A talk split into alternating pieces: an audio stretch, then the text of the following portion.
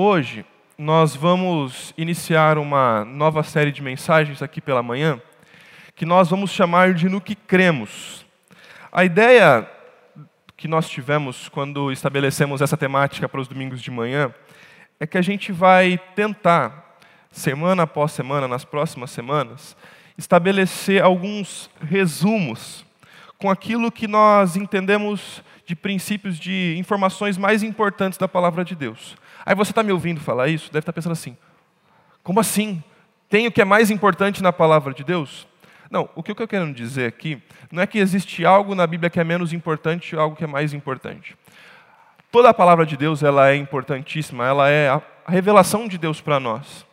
Mas nós queremos aqui sistematizar alguns temas para nos ajudar a estabelecer algumas, é, alguns valores do que nós cremos sobre algumas doutrinas da palavra de Deus, sobre alguns pilares da palavra de Deus. E nós responderemos algumas perguntas de maneira, tentar fazer isso de maneira simples, como quem é Deus, ou quem é Jesus, quem é o Espírito Santo. E eu quero pedir, por favor, que você não seja corrompido pelo seu coração de pensar assim: ah, eu já sei todas as respostas para essas perguntas. Porque, como a gente sabe, é, quanto mais a gente conhece a palavra de Deus, quanto mais a gente estuda a palavra de Deus, mais a gente é transformado por ela.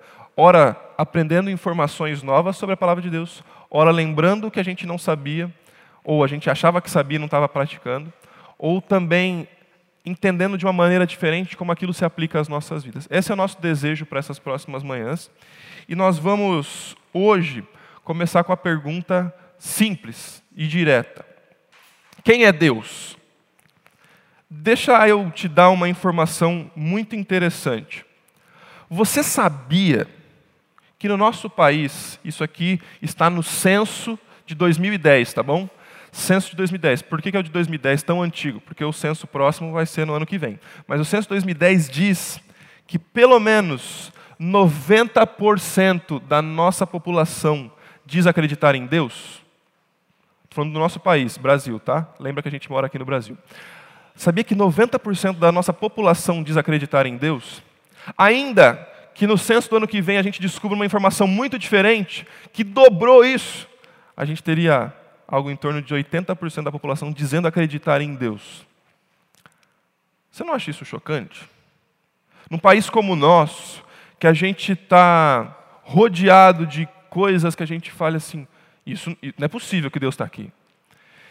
É, os assuntos vez por outra nas conversas entram, mas nosso país está assim, nosso país está assado, tem tudo, está tudo errado, corrupção, família, e, e blá blá blá, blá blá blá, no trânsito. O problema desse dado aqui é que ele não está contemplando a informação de dizer para mim e para você em que Deus a gente crê.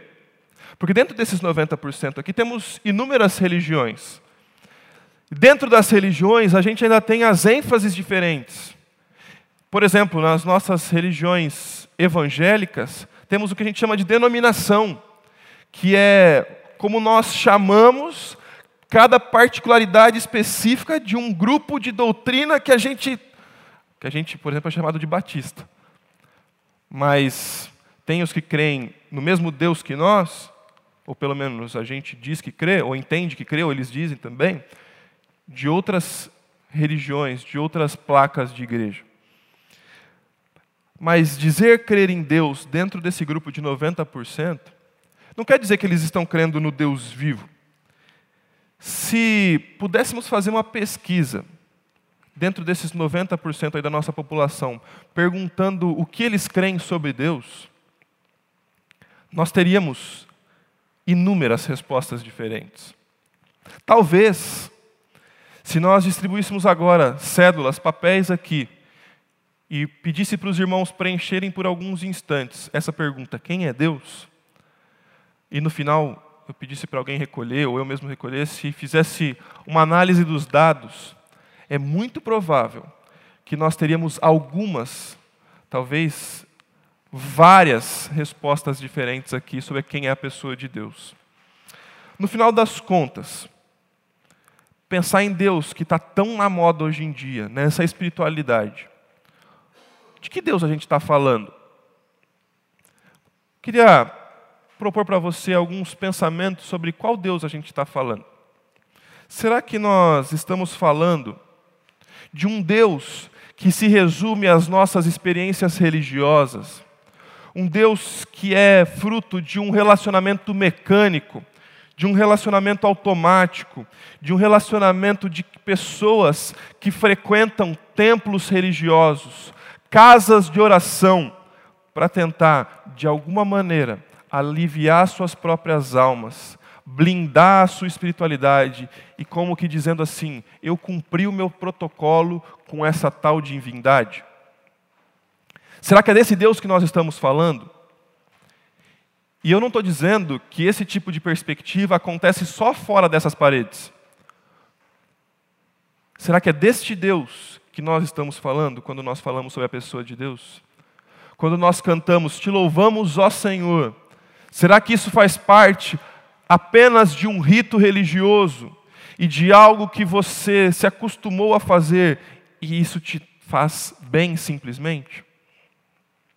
Será que nós estamos falando de um Deus de todas as opiniões, que você pergunta para o Vitor e fala: Você crê em Deus? Ah, eu creio, e Deus é isso, e você concorda com o que ele fala. E você vai ali fora com a pessoa que está passando aqui na nossa avenida e você pergunta assim: Você crê em Deus? Claro que eu creio, Deus é isso. E quando nós perguntamos para várias pessoas, nós ouvimos relatos diferentes de Deus e a gente concorda com tudo isso. E sem perceber, esse tudo isso que a gente vai concordando e vai pegando e colocando na mochila que a gente chama de o que nós cremos sobre Deus, daqui a pouco tem coisas ali que não combinam umas com as outras. Tem informações sobre esse Deus que não está muito clara. É aquela pessoa que ouve o que o pastor está falando aqui, aí ouve o que está na internet, aí vê um post, um post na, em um site, aí lê um livro, e tudo isso é muito bonito, porque fala sobre Deus. Ah, Deus é tudo, né? Será que é desse Deus que a gente está falando? Será que a gente está falando de um Deus que todos os caminhos levam para Ele? Como se a gente em todas as nossas tentativas humanas, pudéssemos explicá-lo e legitimá-lo a partir do que a gente fala. O que eu quero dizer com isso é que tem muita gente que pensa assim: não, tudo, tudo, todos os deuses, está é, é, tá tudo certo, é ótimo. Bom mesmo é você ter uma religião. Bom mesmo é você buscar a Deus, sem se importar exatamente de que Deus a gente está falando. Desculpa até aqui, mas pensar que todos os deuses e que todos os caminhos levam a Deus é, é, no mínimo, ignorância da palavra.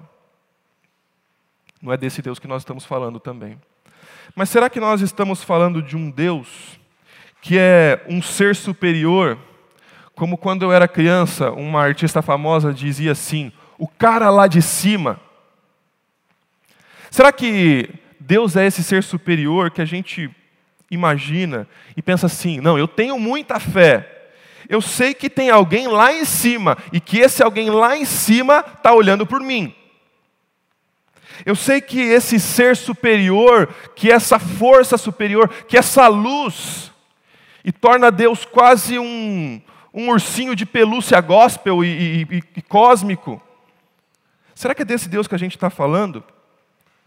Querido, o, o, o ser superior, essa luz que está lá em cima é no máximo o sol. Porque a palavra de Deus não diz que Deus é esta pessoa. Será que estamos falando, como se pensa em alguns contextos, ou talvez é a sua percepção de Deus em alguns momentos, de um Deus irado, que quer a nossa punição, e você precisa se autoflagelar ainda que não fisicamente, mas eu preciso cumprir etapas para poder me chegar a Deus. Eu só consigo me chegar a Deus se eu der dinheiro para contribuir dentro da igreja ou da religião que eu participo. Não, não, eu só me relaciono com Deus se eu estiver presente em cada uma das etapas da minha comunidade. Senão Deus vai me castigar. quando acontece alguma coisa difícil na vida, você logo já pensa: onde foi que eu errei com Deus? Deus, eu estava certinho, o que aconteceu? O Senhor não está gostando do quê?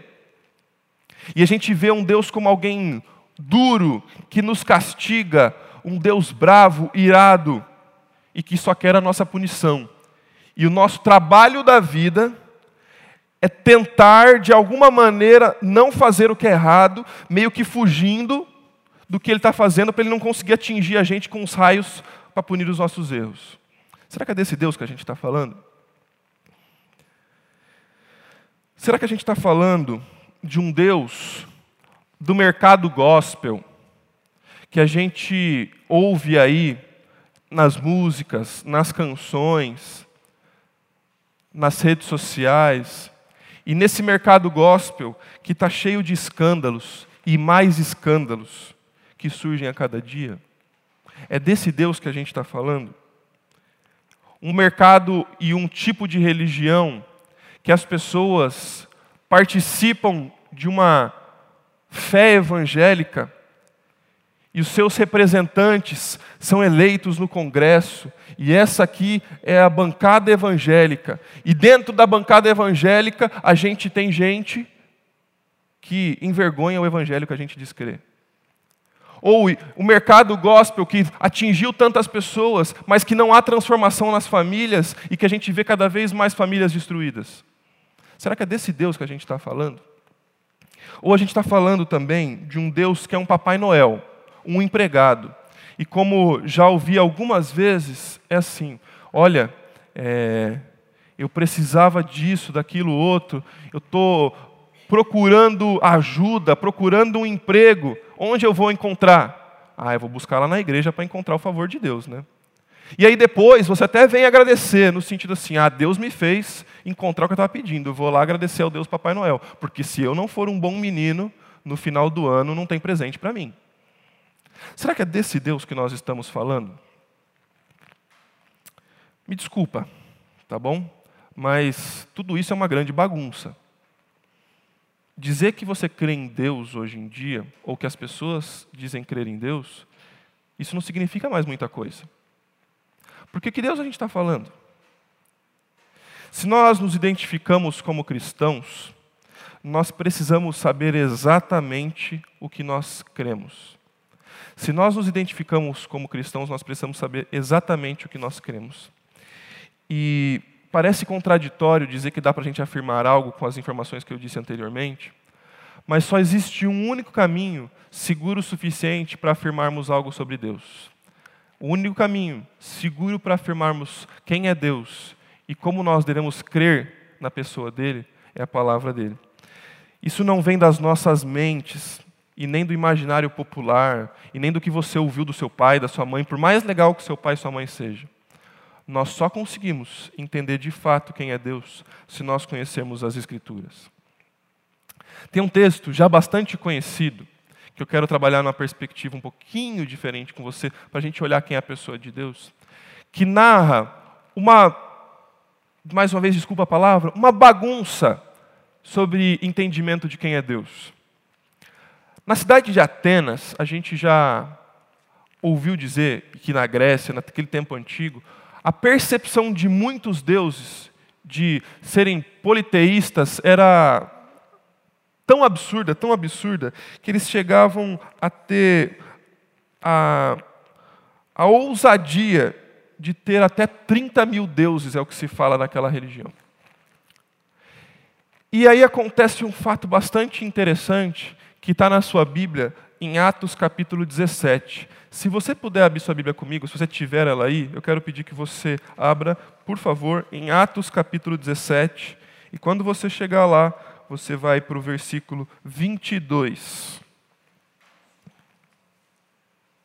Nós poderíamos escolher inúmeras passagens para falar sobre Deus, poderíamos fazer uma teologia sistemática, ou seja, pegar informações de vários trechos da palavra para pegarmos e analisarmos a pessoa de Deus, ou definirmos quem é a pessoa de Deus a partir da palavra.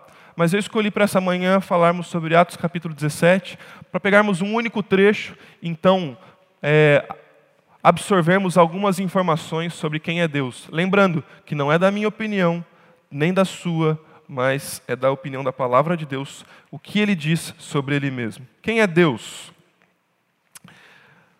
Vamos ler do versículo 16 até o versículo 31, e aí você me acompanha, por favor.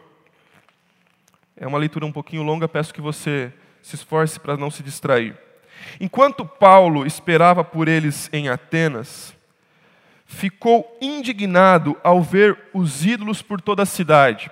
Tenta colocar isso na sua cabeça, essa figura do que está acontecendo. Paulo está em Atenas, uma cidade repleta por idolatria, repleta por muitos deuses, como eu disse, fala assim, até 30 mil deuses, talvez até mais do que a própria população. E ele olha para tudo aquilo, para todas as manifestações de Deus, para todos os nomes que eles davam para Deus, e ele fica indignado ao ver tudo isso. Por isso, ele ia na sinagoga, um dos salões religiosos da cidade, para debater com os judeus e com os gentios tementes a Deus, e falava diariamente na praça pública a todos que ali estavam.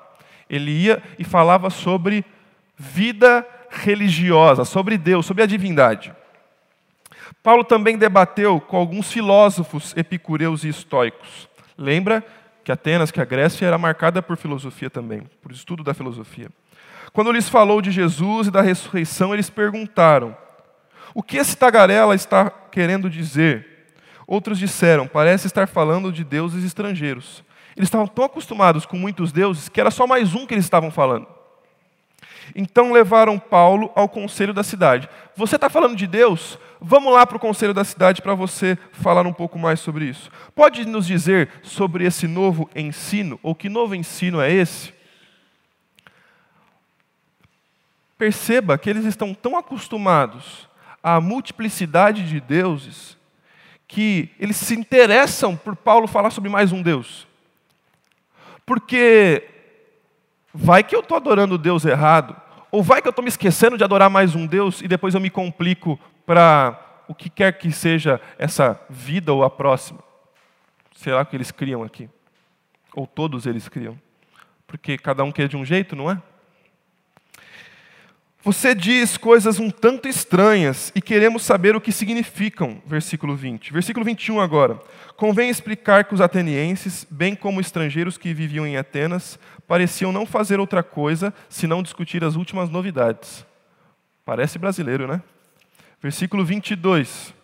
Então Paulo se levantou diante do conselho e assim se dirigiu aos seus membros, as pessoas que estavam ouvindo. Homens de Atenas, Vejo que em todos os aspectos vocês são muito religiosos, pois enquanto andavam pela cidade, reparei em seus diversos altares. Um deles trazia a seguinte inscrição: Ao Deus desconhecido. Esse Deus que vocês adoram sem conhecer é exatamente aquele que lhes falo. Ele é um Deus que fez o mundo e tudo o que nele há.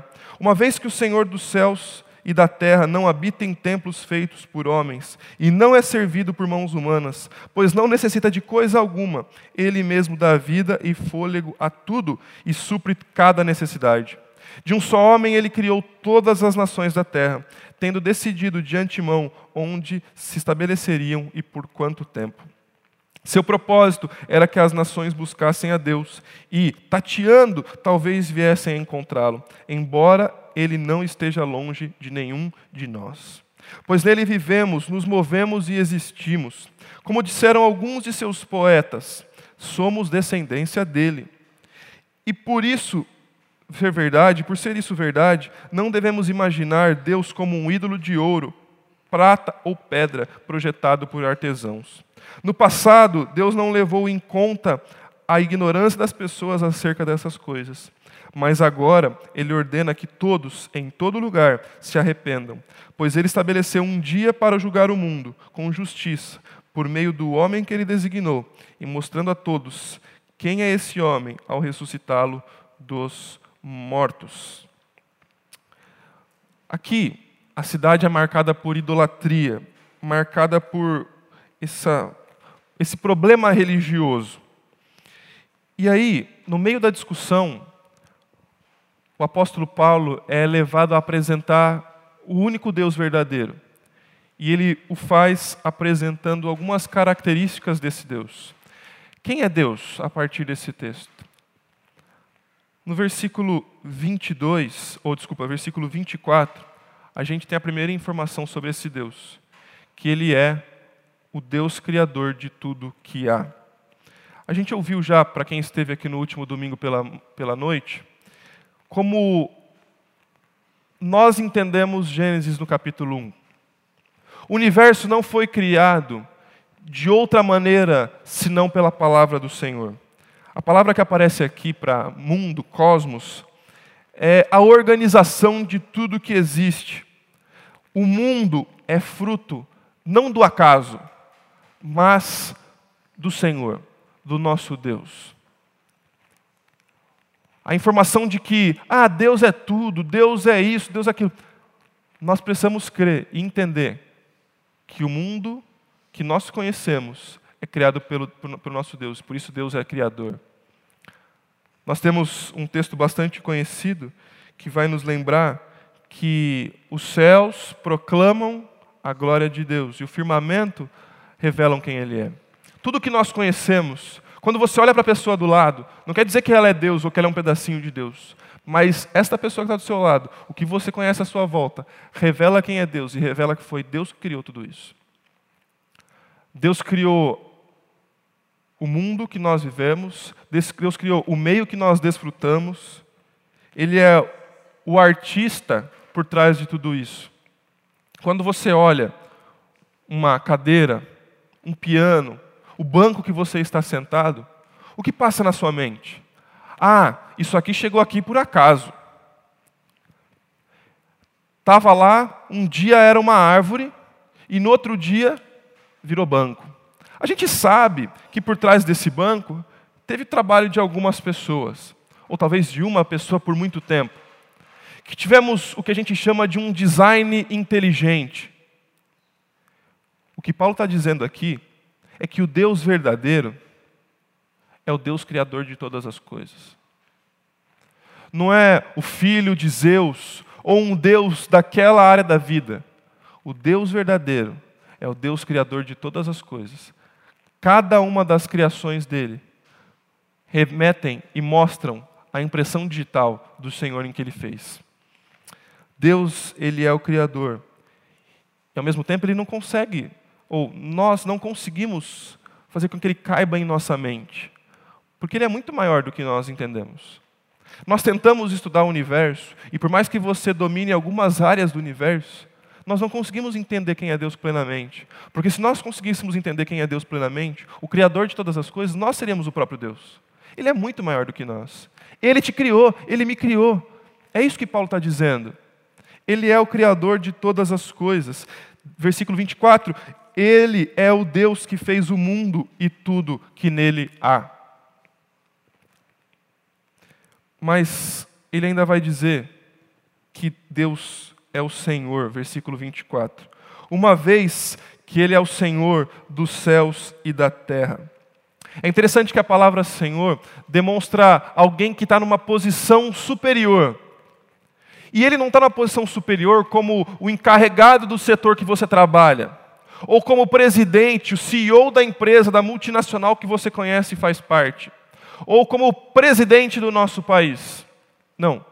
Deus é a autoridade maior não da nossa cidade, do nosso bairro, não do nosso estado ou do nosso país, mas Deus é o Senhor de todo céu e de toda a terra, de todo o universo. É o que Paulo apresenta aqui como característica de quem é Deus. Nós não somos e não temos autoridade de nada, se não for ela submissa à autoridade de Deus. Se você tem alguma função em algum lugar do mundo, no seu lar, na sua faculdade, no seu trabalho. Toda essa autoridade, ela só lhe é concedida porque Deus, o autor do universo, dividiu um pouquinho da sua glória com a gente. Deus é o Senhor. Ele, ele cura quando Ele quer, então, Ele dá quando Ele quer, Ele tira quando quer. Ninguém pode detê-lo, porque Ele é o Senhor do universo. Ele é quem manda. E se Ele manda, como diria minha mãe, obedece quem tem juízo. Mas o texto ainda apresenta outra característica de Deus. Isso aqui derrubaria tranquilamente ou demonstraria para algumas pessoas informações que eles se perdem rapidinho. Deus não é um lugar. E não é servido, desculpa, versículo 24, uma vez que Ele é o Senhor dos céus e da terra, e não habita em templos feitos por mãos de homens. Deixa eu te questionar uma coisa. Quando a gente vem para um salão como esse, a gente chama isso aqui de casa de Deus. É claro que é a casa de Deus, porque Deus é o dono de tudo. Mas nós também somos a morada de Deus. Onde nós estamos, o Senhor ali está. A palavra de Deus, Salmo 139, vai dizer que Deus exerce sua presença em todos os lugares.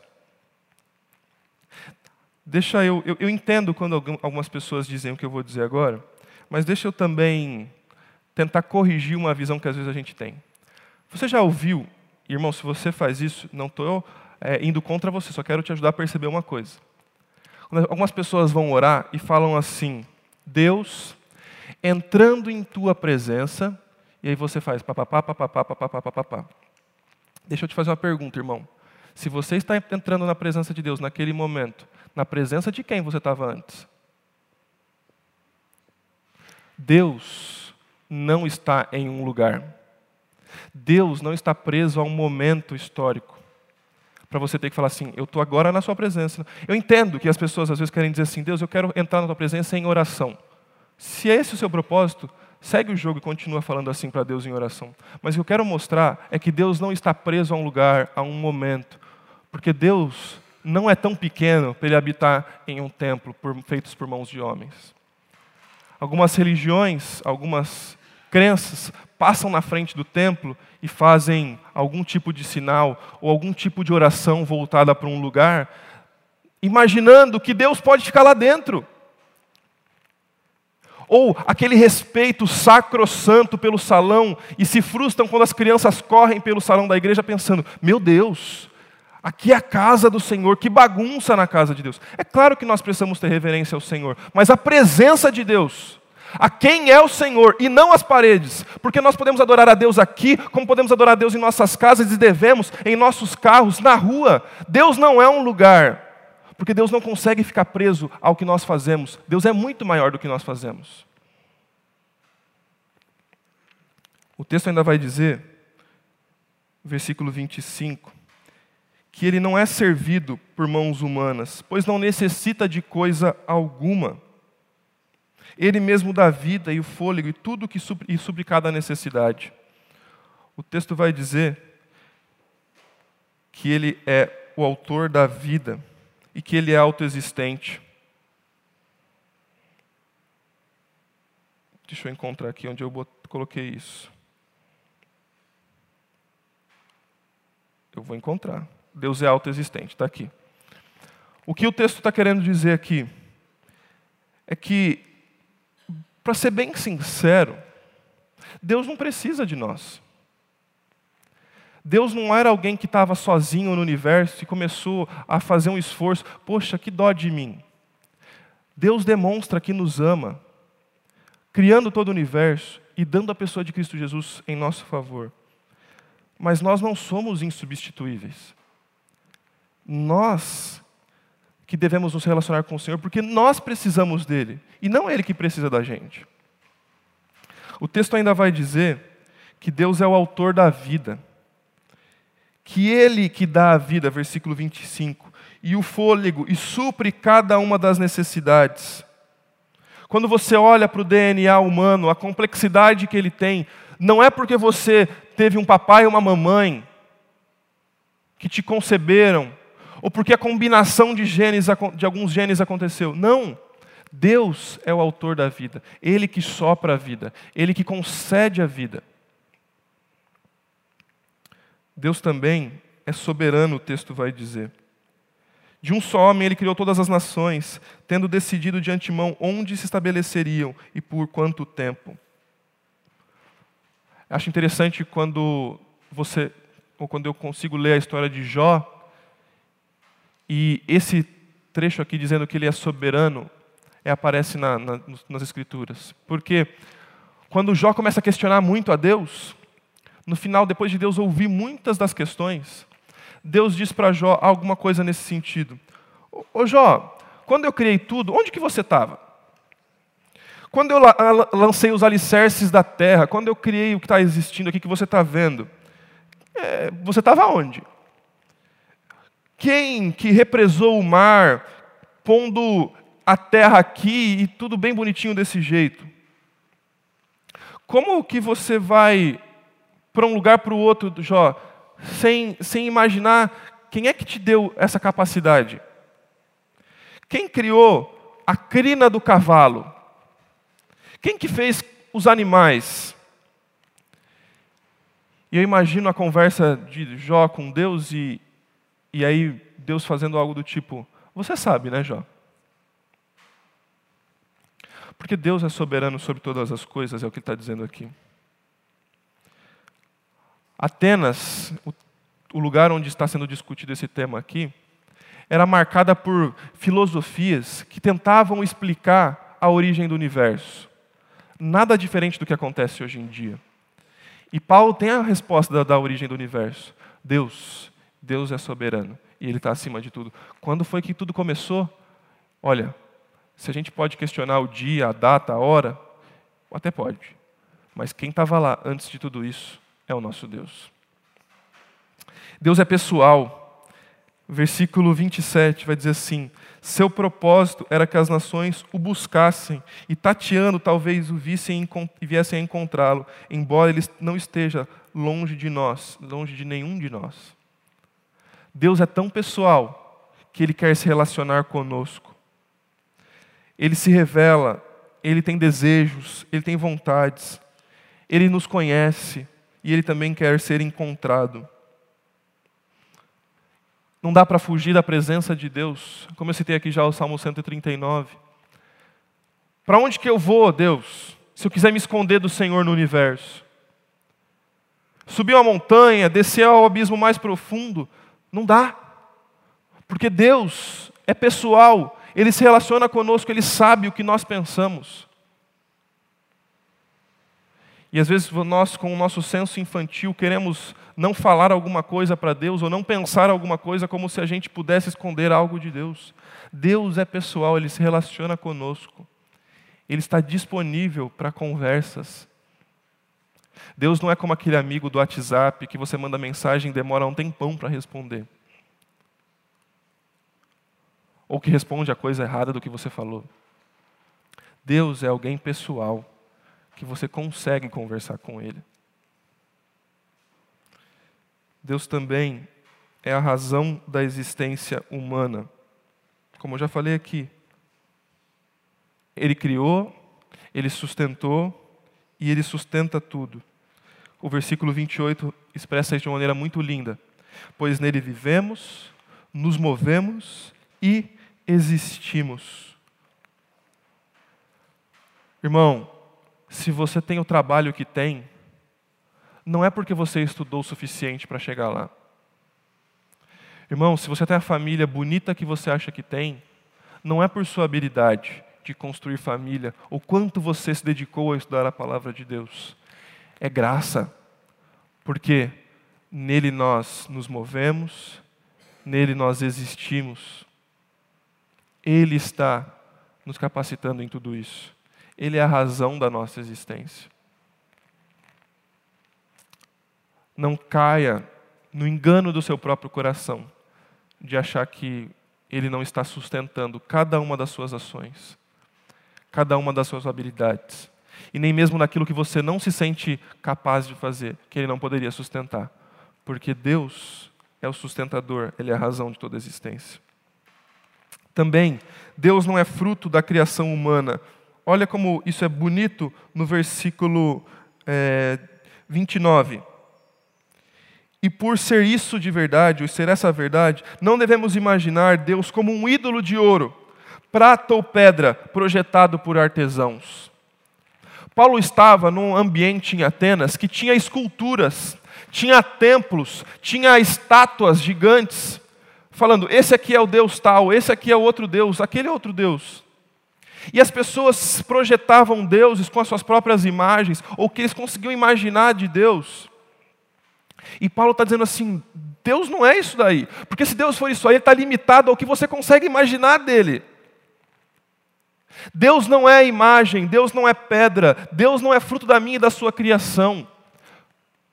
Quando a gente conversa com pessoas que não têm essa fé, ou que pensam de Deus de uma maneira diferente, elas não conseguem entender que Deus não foi criado por alguém lá no passado que inventou uma linda história e que escreveu um livro muito bonito.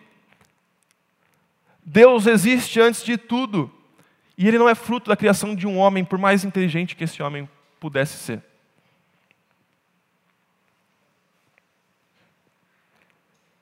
Não sou eu quem diz isso, mas é Deus que se revela.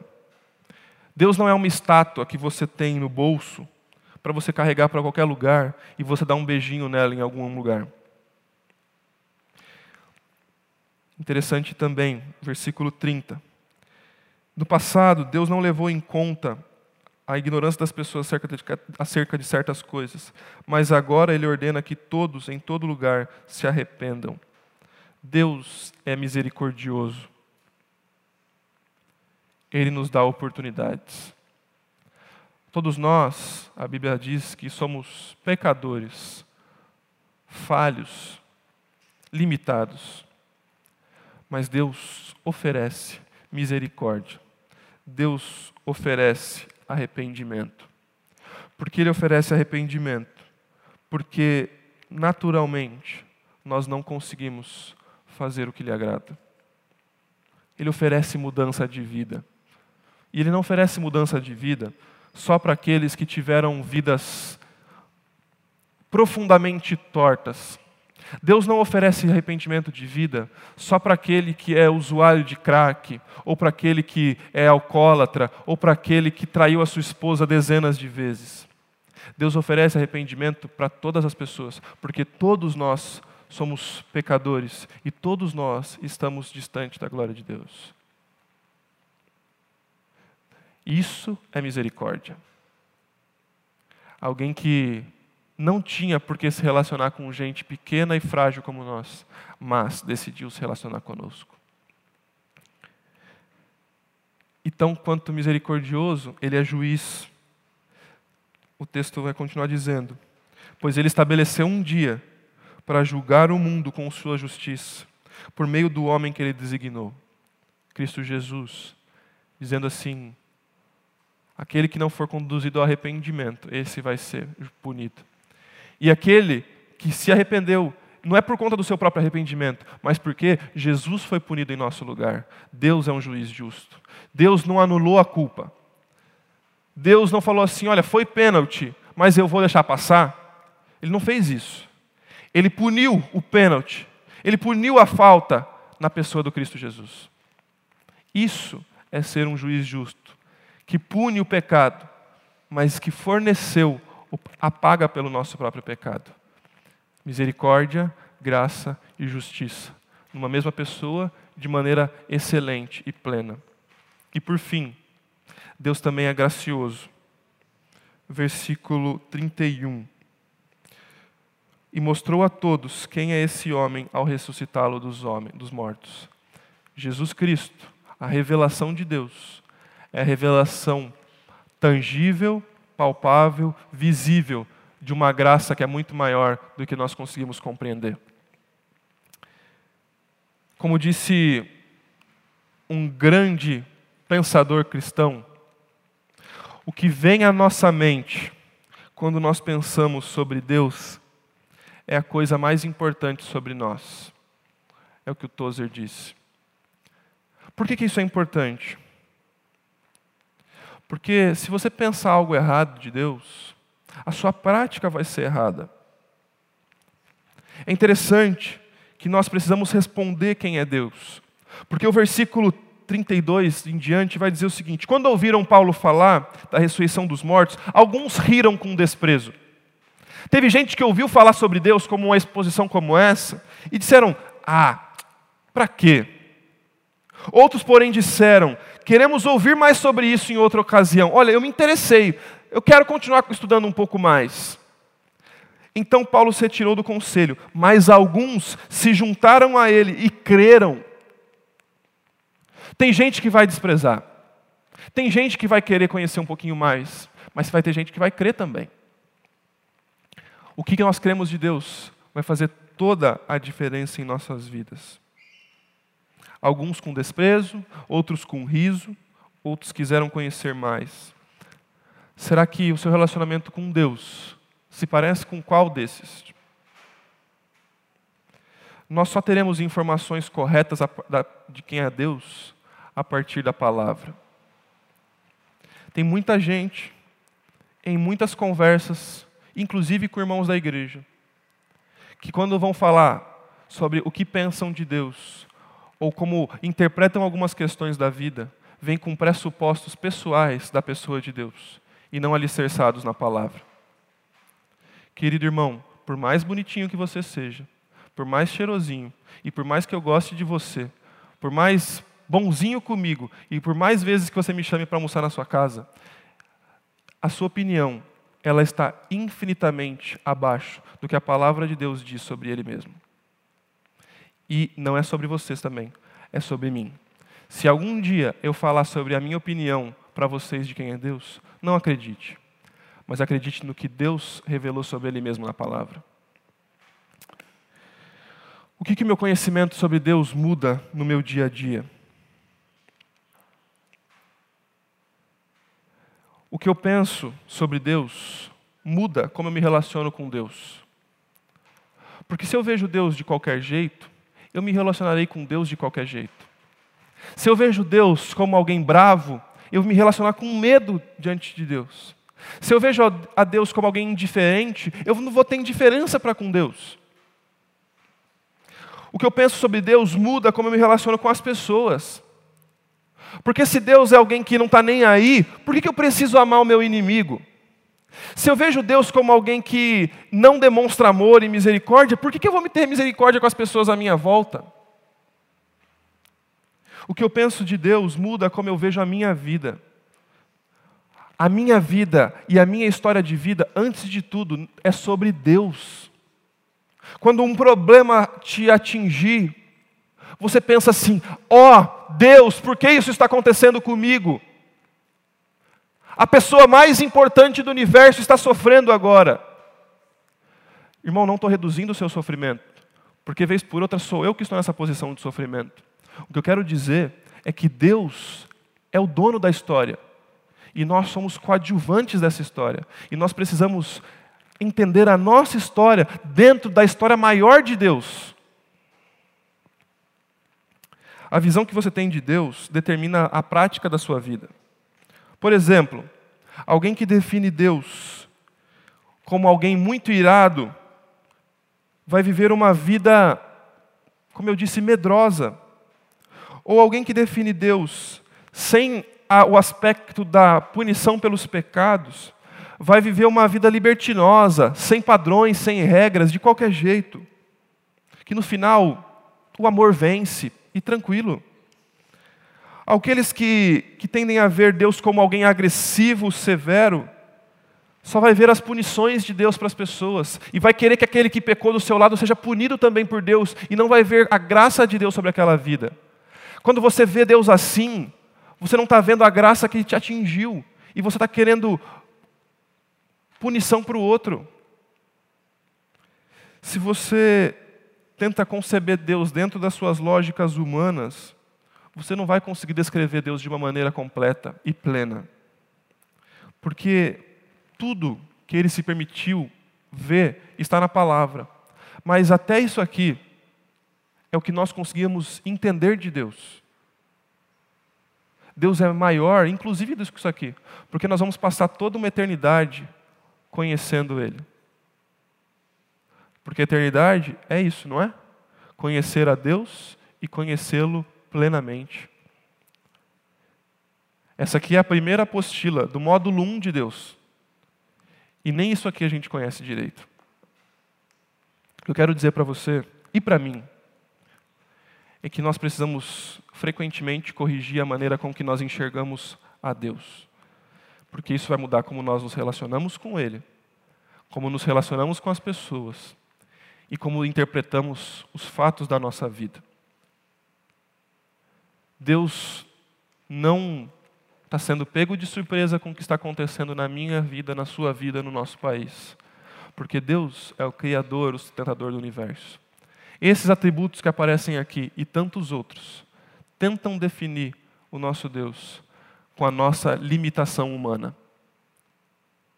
Deus não se define com as nossas percepções, mas se define com o que Ele disse sobre Ele mesmo, de maneira excelente. Te convido a curvar sua fronte, fechar os seus olhos, e eu quero orar com você, por você e por mim também. Deus, obrigado por tua maravilhosa graça. Obrigado porque não há nada em nós que seja suficiente para te entender, para te buscar. Obrigado, Deus, porque tudo que a gente tem é tua graça demonstrada em nossas vidas. Obrigado porque o Senhor é o Criador, o sustentador da vida. Obrigado porque o Senhor decidiu se revelar a nós. Se não fosse assim, a gente certamente não conseguiria entender tudo o que a gente precisa sobre a vida. Obrigado por podermos estudar um pouquinho da tua palavra hoje e que o Senhor continue a nos capacitar a entender as outras tantas doutrinas que vamos estudar aqui nas próximas semanas. Que a gente possa ser motivado a te conhecer cada dia mais, conhecer a tua palavra mais, Pai. Em nome de Jesus, que nós não venhamos a cair nas opiniões humanas que nós ouvimos de amigos, de familiares, nem mesmo na nossa própria concepção do Senhor, mas que confiemos exclusivamente na tua palavra, Pai. Em nome de Cristo que eu oro, Pai, pelos méritos dele, porque no Senhor nós vivemos, nos movemos e também existimos, Pai. Amém e amém.